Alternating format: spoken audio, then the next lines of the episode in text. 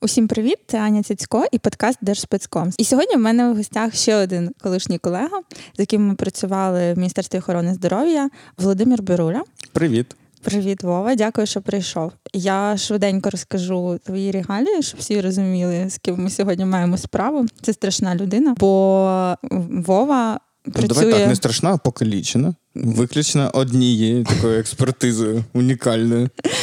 Ну, добре, поважна, дуже поважна людина в державних комунікаціях. Бо Вова за 6 років встиг попрацювати в Укроборонпромі, в Укрпошті, в центрі громадського здоров'я Міністерства охорони здоров'я під час спалаху кору, що важливий фактор. І зараз працює в комунікаціях Міністерства економічного розвитку. Ну так, торгівля сільського господарства і от сьогодні. Я хотіла з тобою поговорити на таку цікаву тему, яку ти в принципі сам підняв, бо ну так співпало, що в день запису цього подкасту у Вови вийшла колонка на лізі про комунікацію нинішнього міністерства охорони здоров'я. От ти її закінчуєш класними словами про те, що кожен комунікаційник має пам'ятати, на кого він працює, хто його е, реальний роботодавець.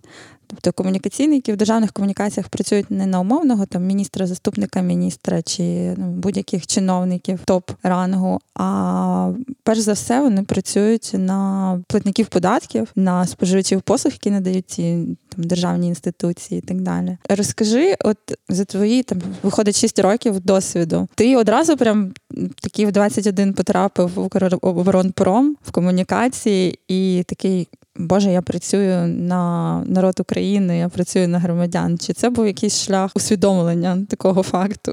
Я думаю, що це з одного боку був е, шлях усвідомлення, але шлях правильного усвідомлення, тому що, потрапивши в Укроборонпром в 2014 році, в новий Укроборонпром для того часу, в мене не стояло питання, що треба буде комунікувати щось незрозуміле чи приховувати щось. Тобто та команда, яка туди заходила, в мене не було з ними цінностних розбіжностей. Я зараз не хочу. Всі знають про якісь там розслідування, які були пов'язані з Укроборонпромом і таке інше. Це величезна структура, тобто це 80 тисяч працівників, з них 100 з гаком керівників заводів, які, ну, більшість з яких е, в прямому сенсі такі червоні генерали, які керують цими заводами ще з радянських часів. А я просто так хотіла зараз переспитати, чому червоні генерали, але ти да, договорив, да. я зрозуміла. Ну тобто вони як були там керівниками цих заводів, там з 80-го, з 70-го якогось року, так вони і залишились. Тобто це люди, які повні кон'юнктурщики, вони під це можуть підлаштуватись, і тому дуже важливо, хто ними керує. І тоді був шанс, що де зміна команди саме керівництва цього концерну яка вже тоді е, ставила на меті його знесення, тому що з одного боку це пункт управління, з іншого боку.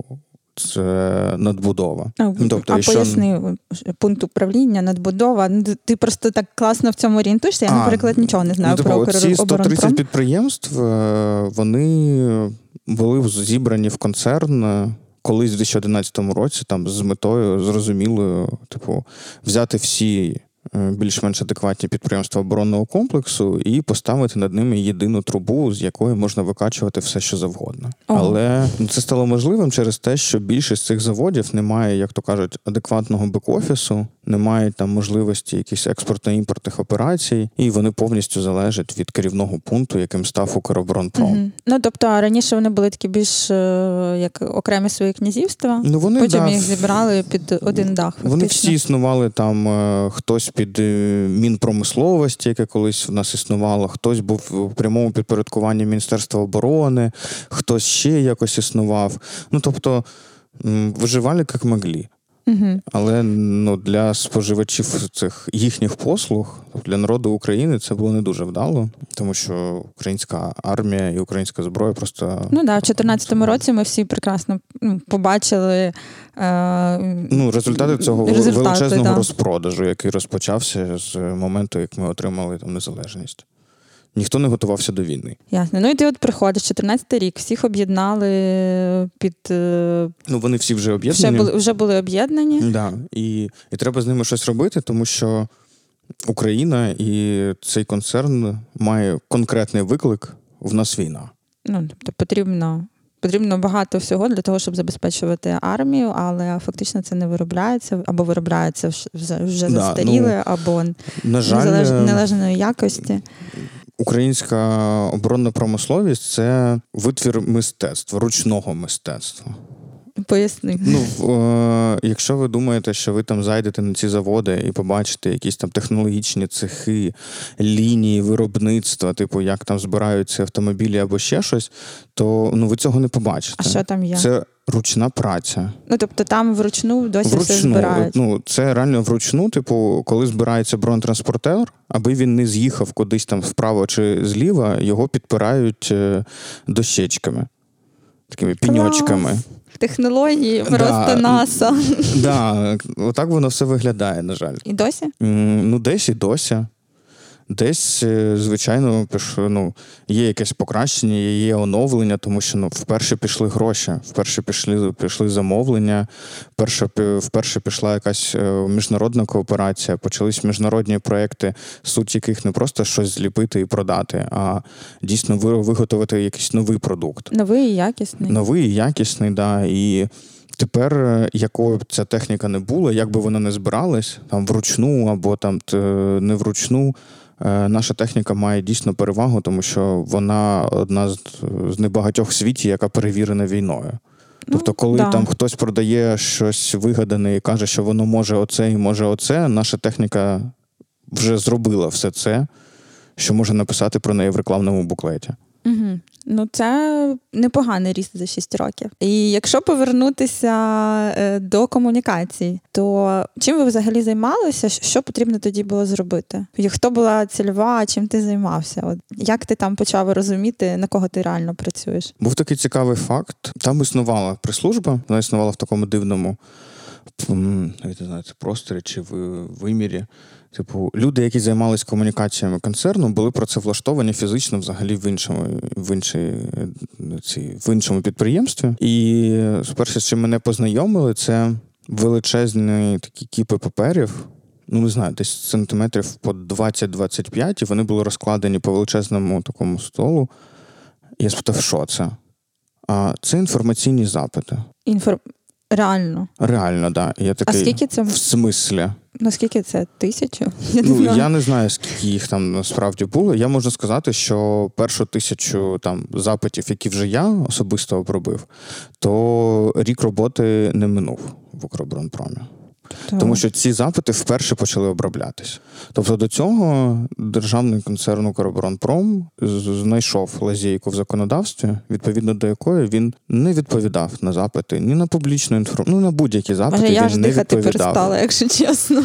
Ну тобто, і оця макулатура вона зберігалась просто от. Дивіться, всі хочуть від нас щось почути, але ми ні з ким не розмовляємо, тому що це все страшно, секретно, і взагалі у нас іде війна. Ну, але насправді причина ж була в тому, що ну в чому була причина? Не тільки ж в тому, що вони не просто прес-служба не хотіла працювати. Я думаю, що причини були більш глибокі. На жаль, ні. Все дуже просто. Ніхто не міг знайти відповідь на питання, на хіба. Ну, тобто, вони не бачили з цього якогось результату. Тобто, ну хтось там чимось цікавиться, ну добре, менше знає, краще спить. Ну, тобто, це, це не була там якась казівка керівництва, що ми не відповідаємо на незручні питання. Це от це просто так склалося. Ну, там був такий завуальований вислів, типу, оборонка любить тишу. Але ми ж розуміємо, що тишу любить не оборонка, а гроші, які в цій оборонці можуть бути. Які з цієї оборонки Да. хтось собі складає. Да, тому навіщо? Ну, типу, от навіщо? Типу, серпень 2014 року, і нове керівництво Укроборонпрому каже, що ну, ми не розуміємо, в чому проблема. Ми зробимо перший прес-тур на живе підприємство. І це був перший був- за скільки років? За, за всі роки існування державного концерну Укроборонпром. Тобто Ну, жоден журналісти, журналіст журналісти до цього потрапляли на підприємство, але це було не з ініціативи концерну, це було там переслідування якихось інших цілей. Або Мгм. просто зняти якийсь фільм про е, там 50-річчя цього заводу, або про 50-річчя, як хтось один керує цим заводом. Ну ясно, Ну, тобто, тобто якісь замовні да, такі якісь такі піар-штуки. більш-менш е, такі просто щось ми вам покажемо, але що не зрозуміло. І ми, типу, приїхали на Київський бронетанковий завод, питаємо, що у вас тут дійсно такого є страшного. От Ну, що ви стр- ховаєте? А, страшного, що ховаєте. Да, Ага. от, от куди не можна пускати журналістів? Виявилося, що журналістів е, єдине, куди не можна пускати, це туалет, тому що ну там там дійсно страшно.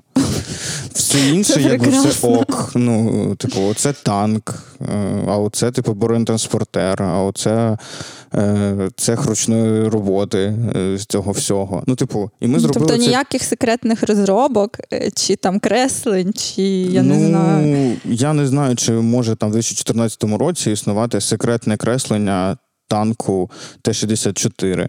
З Ну, якого тобто за року стільки він? років, я А думаю, скільки що... він випускався вже років? Ну, з 64-го року. Ой-ой-ой. ну, типу, Sorry, я просто взагалі не ну, в да, темі.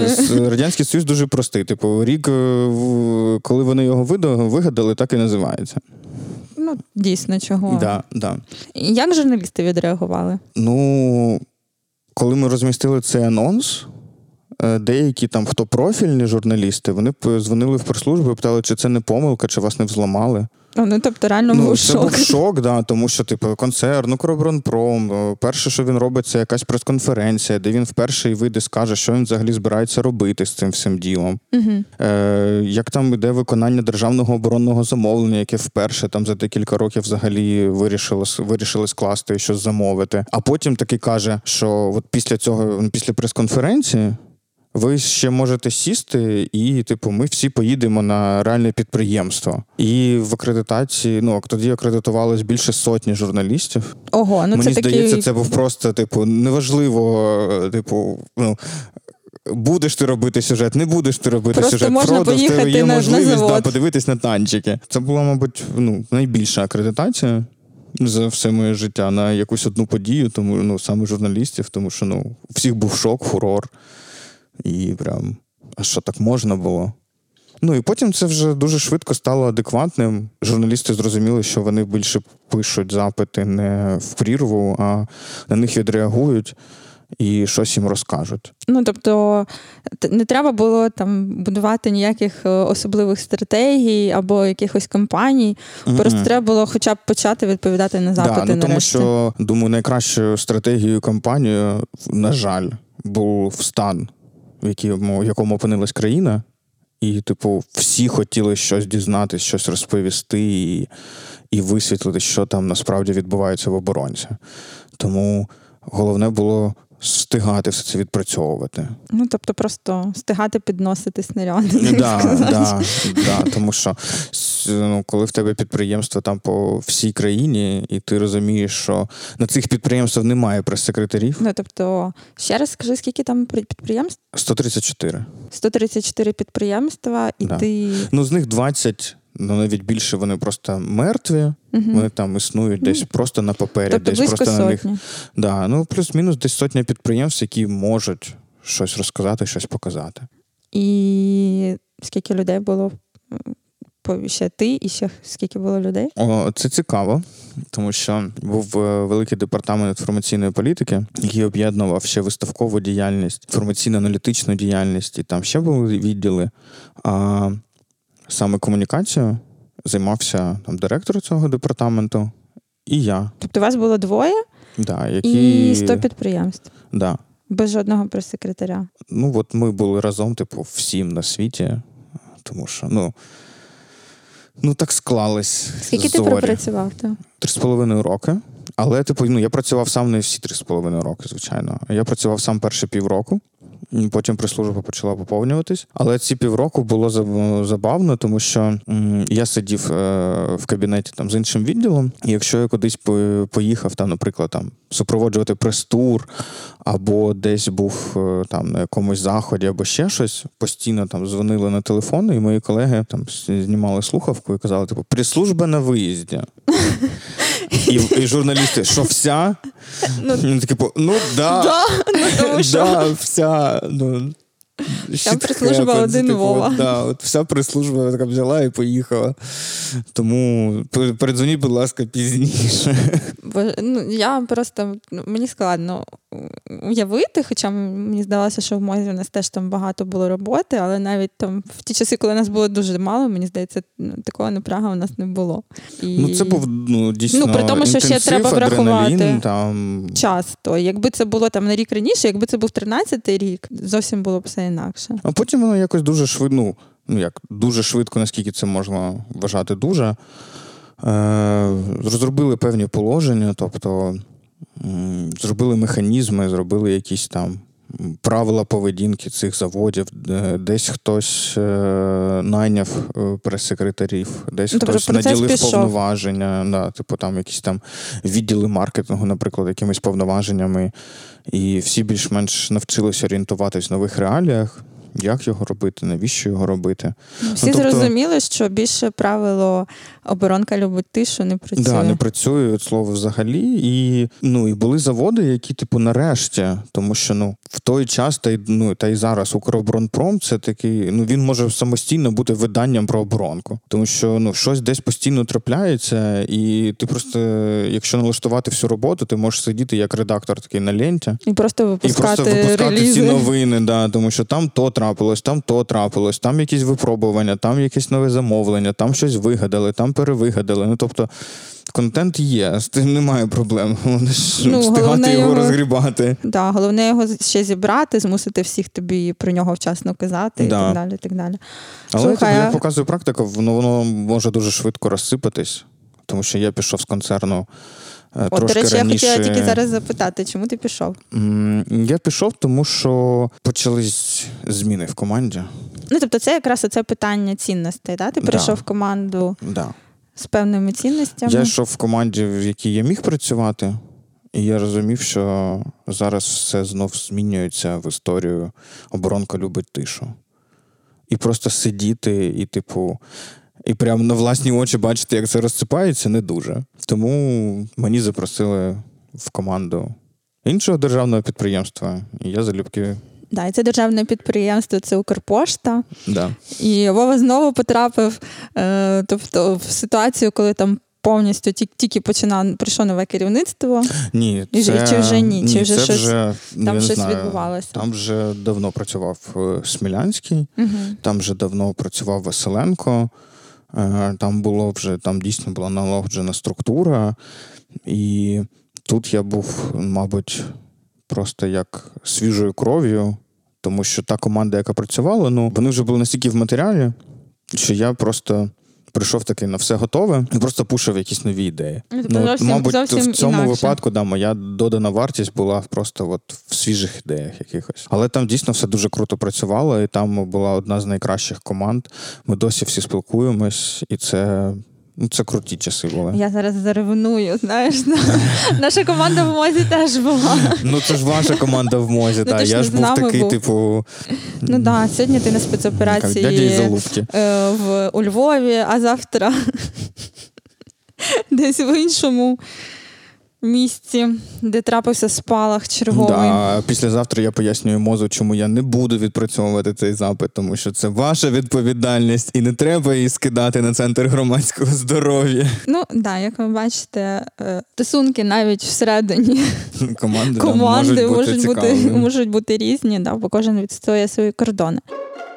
Під час кризи підприємці діляться на два типи: одні опускають руки, а інші бачать унікальні можливості для розвитку. Зараз ідеальний час спробувати себе у нових напрямках бізнесу. Уявіть, що створювати і керувати бізнесом можна було повністю онлайн, або легко вести бізнес в ЄС з України. Зробити це реальністю вам допоможе компанія Естваліс. Програма електронного резидентства в Естонії для підприємців доступна незалежно від вашого громадянства чи місця проживання. Естваліс буде вашим партнером партнером на кожному етапі від реєстрації компанії в Естонії до сплати податків в Україні. Для слухачів подкасту Держспецкомс безкоштовна перша консультація. Більше інформації на сайті Естваліс. Активний лінк шукайте в описі до цього подкасту. Якщо повертатися до от теми е, все-таки про про те, на кого ми працюємо, на кого працюють комунікаційники в державних інституціях.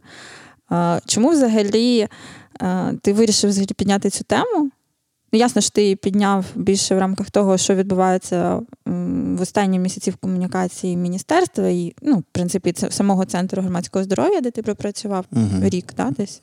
Да, рік. От е, чому ну, майже рік, да, майже. Чому так? Тобто, що ти в це вкладаєш? Ну, от просто я знаю, що є така версія людей, які працюють в державних комунікаціях. Я комунікаційник, що я можу зробити?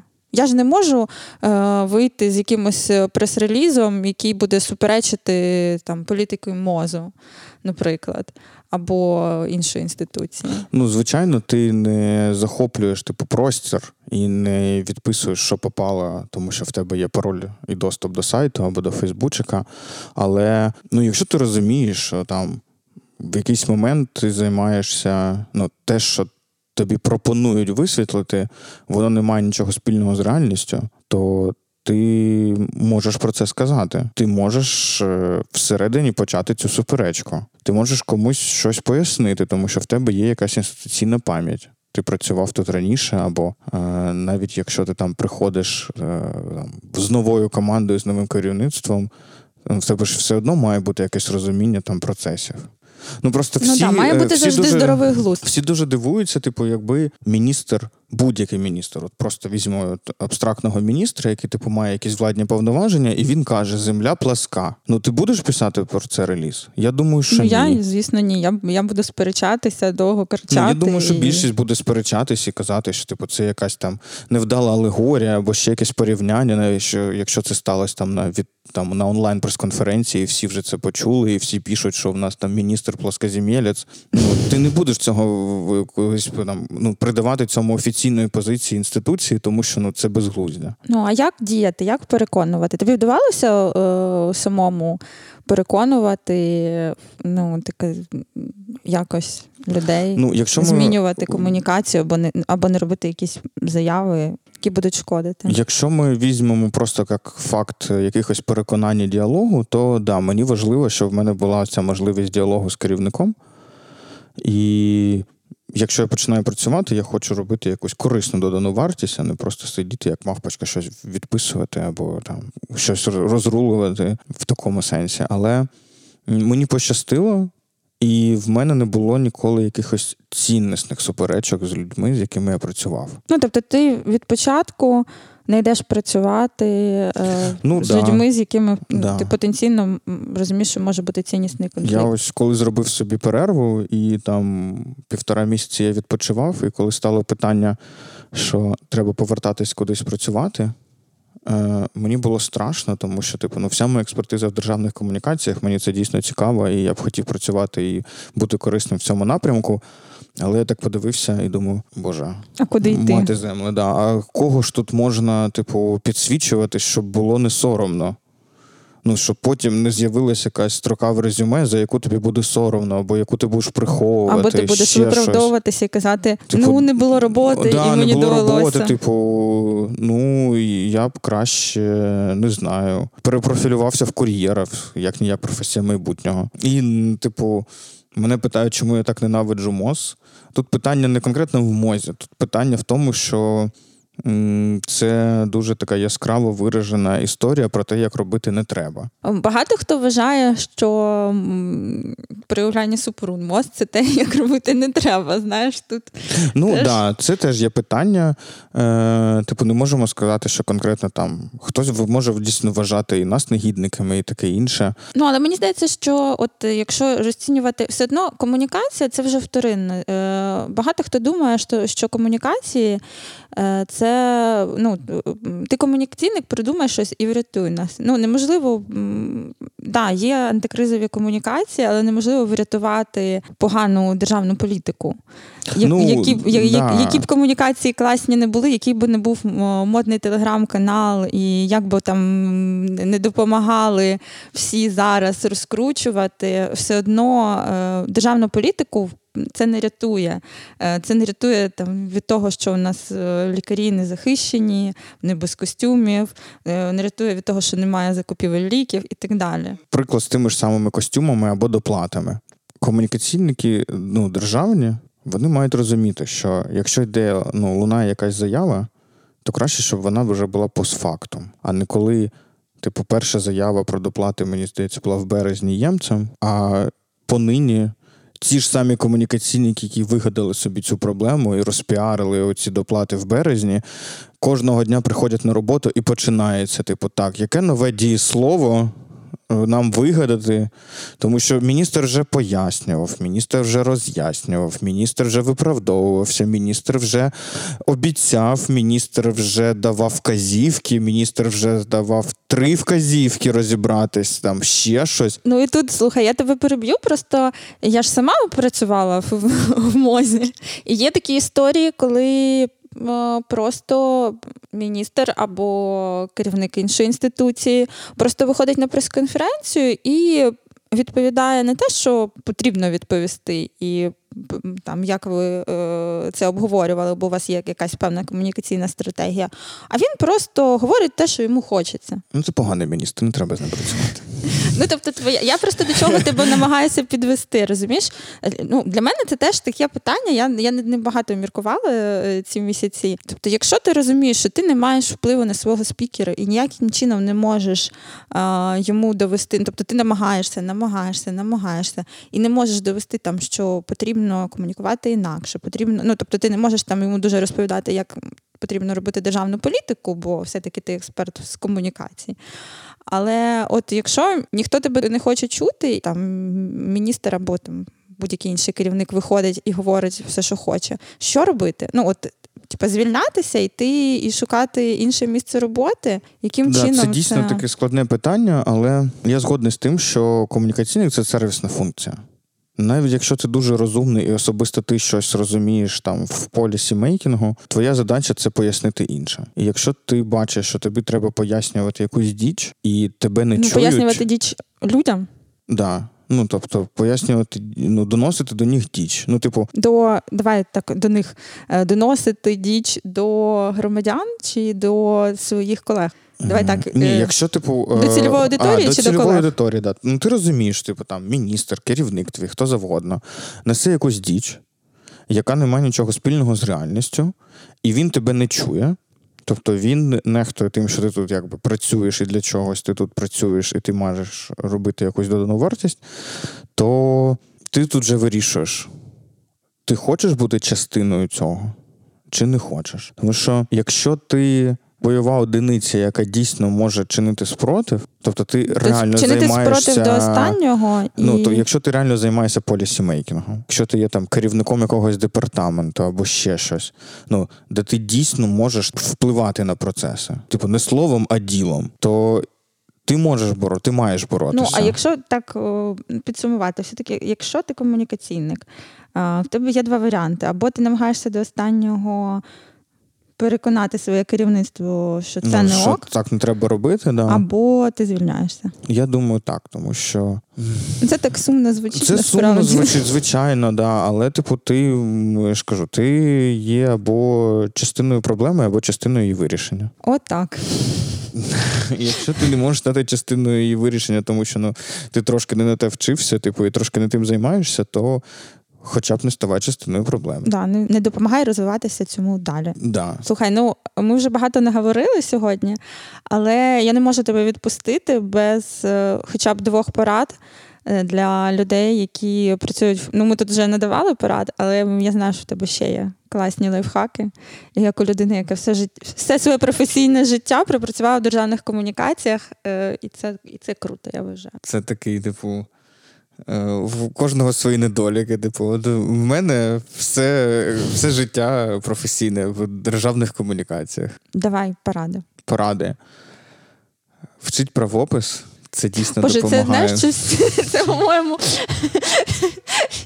Це не Цю пораду я чую часто. Але ну, давай. Просто я, як людина, яка не філолог, там, не журналіст за освітою, я дуже багато чого надолужував і надолужую досі. Потім не соромтесь ставити питання, тому що коли вам ставиться якась задача, з того, що ви зрозуміли і що вам треба донести, ви зможете там донести і передати іншому ще менше. І третє, моє улюблене, в будь-якій сфері, в якій ви працюєте, досконало розберіться які є абревіатури і що вони значать. Це може бути дуже корисним і дуже важливим. Ну розкажи коротенько. Ну ти можеш в трьох реченнях розказати? Я просто розумію, з чого з чого ця порада виходить, з якого кейсу.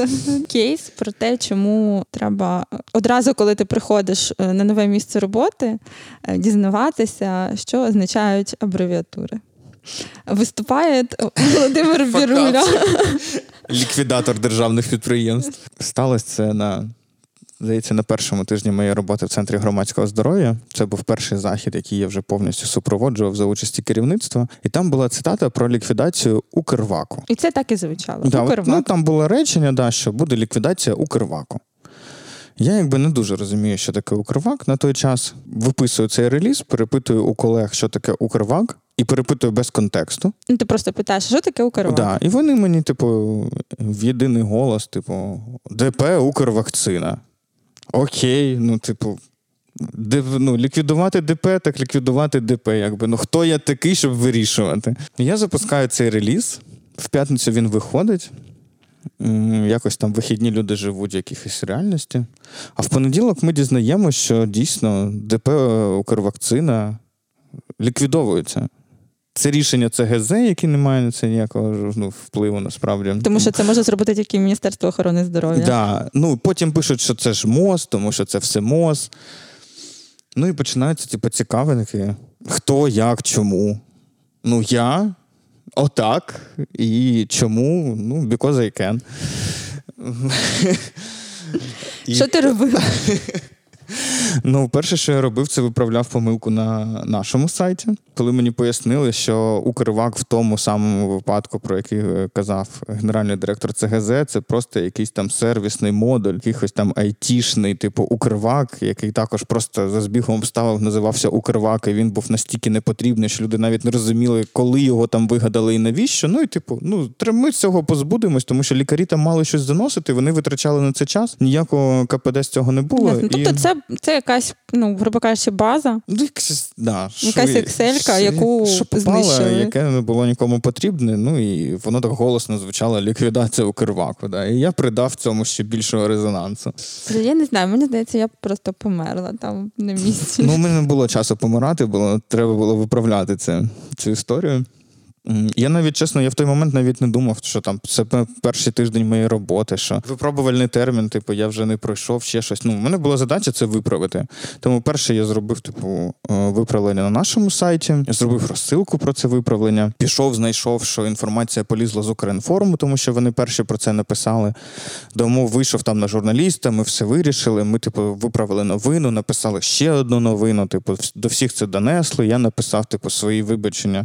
Ну, типу, не вибачення вибачення, а там, типу, роз'яснення. Тому що ну да, ну да.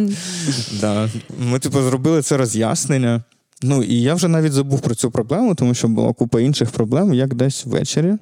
Мені телефонує журналістка з ТРК Київ. Типу, добрий день, тут таке діло. Ми робимо сюжет. Дайте, будь ласка, ваш коментар. Ну і я і починаю розповідати, що типу, ну ми не дамо спікера, тому що от така прикрість, але тому типу, що це не ДП, а просто але, типу, да, зрада відскасовується, типу, нічого страшного не сталося. І я від... ну, і я чую, що вона починає плакати. Прям в неї починається істерика, навзрит. Я вже не знаю, хто я там, типу, журналіст, піарник, психолог. Що мені з цим робити? Ну, в мене не так часто жінки в слухавку плачуть, щоб я типу, був професіоналом в цих питаннях. Я скажу більше, це, мабуть, вперше, щоб мені у телефону хтось плакав. І вона каже: розумієте, ми зробили вже семихвилинний сюжет. Ой. І в нас коментарі дав керівник ДП «Укрвакцина». І він розповів, як це дізнаватись про ліквідацію свого підприємства з новин. Боже, я я знов перестала дихати, мова. Ну, я пояснив їй, що, типу, ну то ж порадуйте його, типу, він все ще працевлаштований, типу, все добре. Ну, якось... ну як вийшов сюжет? Ну ні. Звичайно, Боже, її ні. хоч не звільнили. Ну, Я вона ж, сподіваюся, що це плакала, що типу. 7 хвилин. Розумієте, Ну, 7 це дуже хвилин. да. а, сюжети. а потім мені сказали, що ДП «Укрвакцина», воно фізично знаходиться десь, типу, ну дуже далеко. Тобто, Да. і вони оце цілий день Вони, витратили, вони щоб знаходяться туди навіть не в Києві. Да, що вони, да. Ну і от, типу, заспокоїли журналістку, ну і все. І я почав прям дуже ретельно перевіряти абревіатури з того часу. Тому що виявилось, що там ну, вони можуть розшифровуватись по-різному. І от тому всім раджу обов'язково перевіряти всі можливі варіанти розшифрування тієї чи іншої абревіатури, щоб ви випадково не ліквідовували підприємство або ще Або щось. ще щось. Можна, можна щось і гірше зробити з абревіатурами. Але, типу, мораль цієї басні такова, що ну, від цього все ж таки ніхто не помирає. І якщо працювати швидко і чесно, то нічого страшного, типу, Ну, бачите, я все ще Людський живий. фактор він Да, не типу, відміняється. Якось працюю, на роботу мене беруть. Ну, типу, наче все ок. Вова, дякую за розмову. Було дуже круто. Дякую за запрошення. Це цікавий досвід, і маю надію, що наші державні комунікації будуть ставати краще. Юху! Держспецкомс є частиною спільноти українськомовних подкастів Радіо Поділ. І якщо ви слухаєте нас на Apple Podcasts, то, будь ласка, залишайте свої чесні коментарі і ставте свої оцінки. І, як завжди, у вас є унікальна можливість стати нашим соросом і підтримати Радіо Поділ на Патреоні. Лінк дивіться в описі до цього подкасту. Я Аня Цяцько. Зустрінемося в наступному епізоді. Па-па! Радіо, радіо, поділ, поділ, поділ, поділ.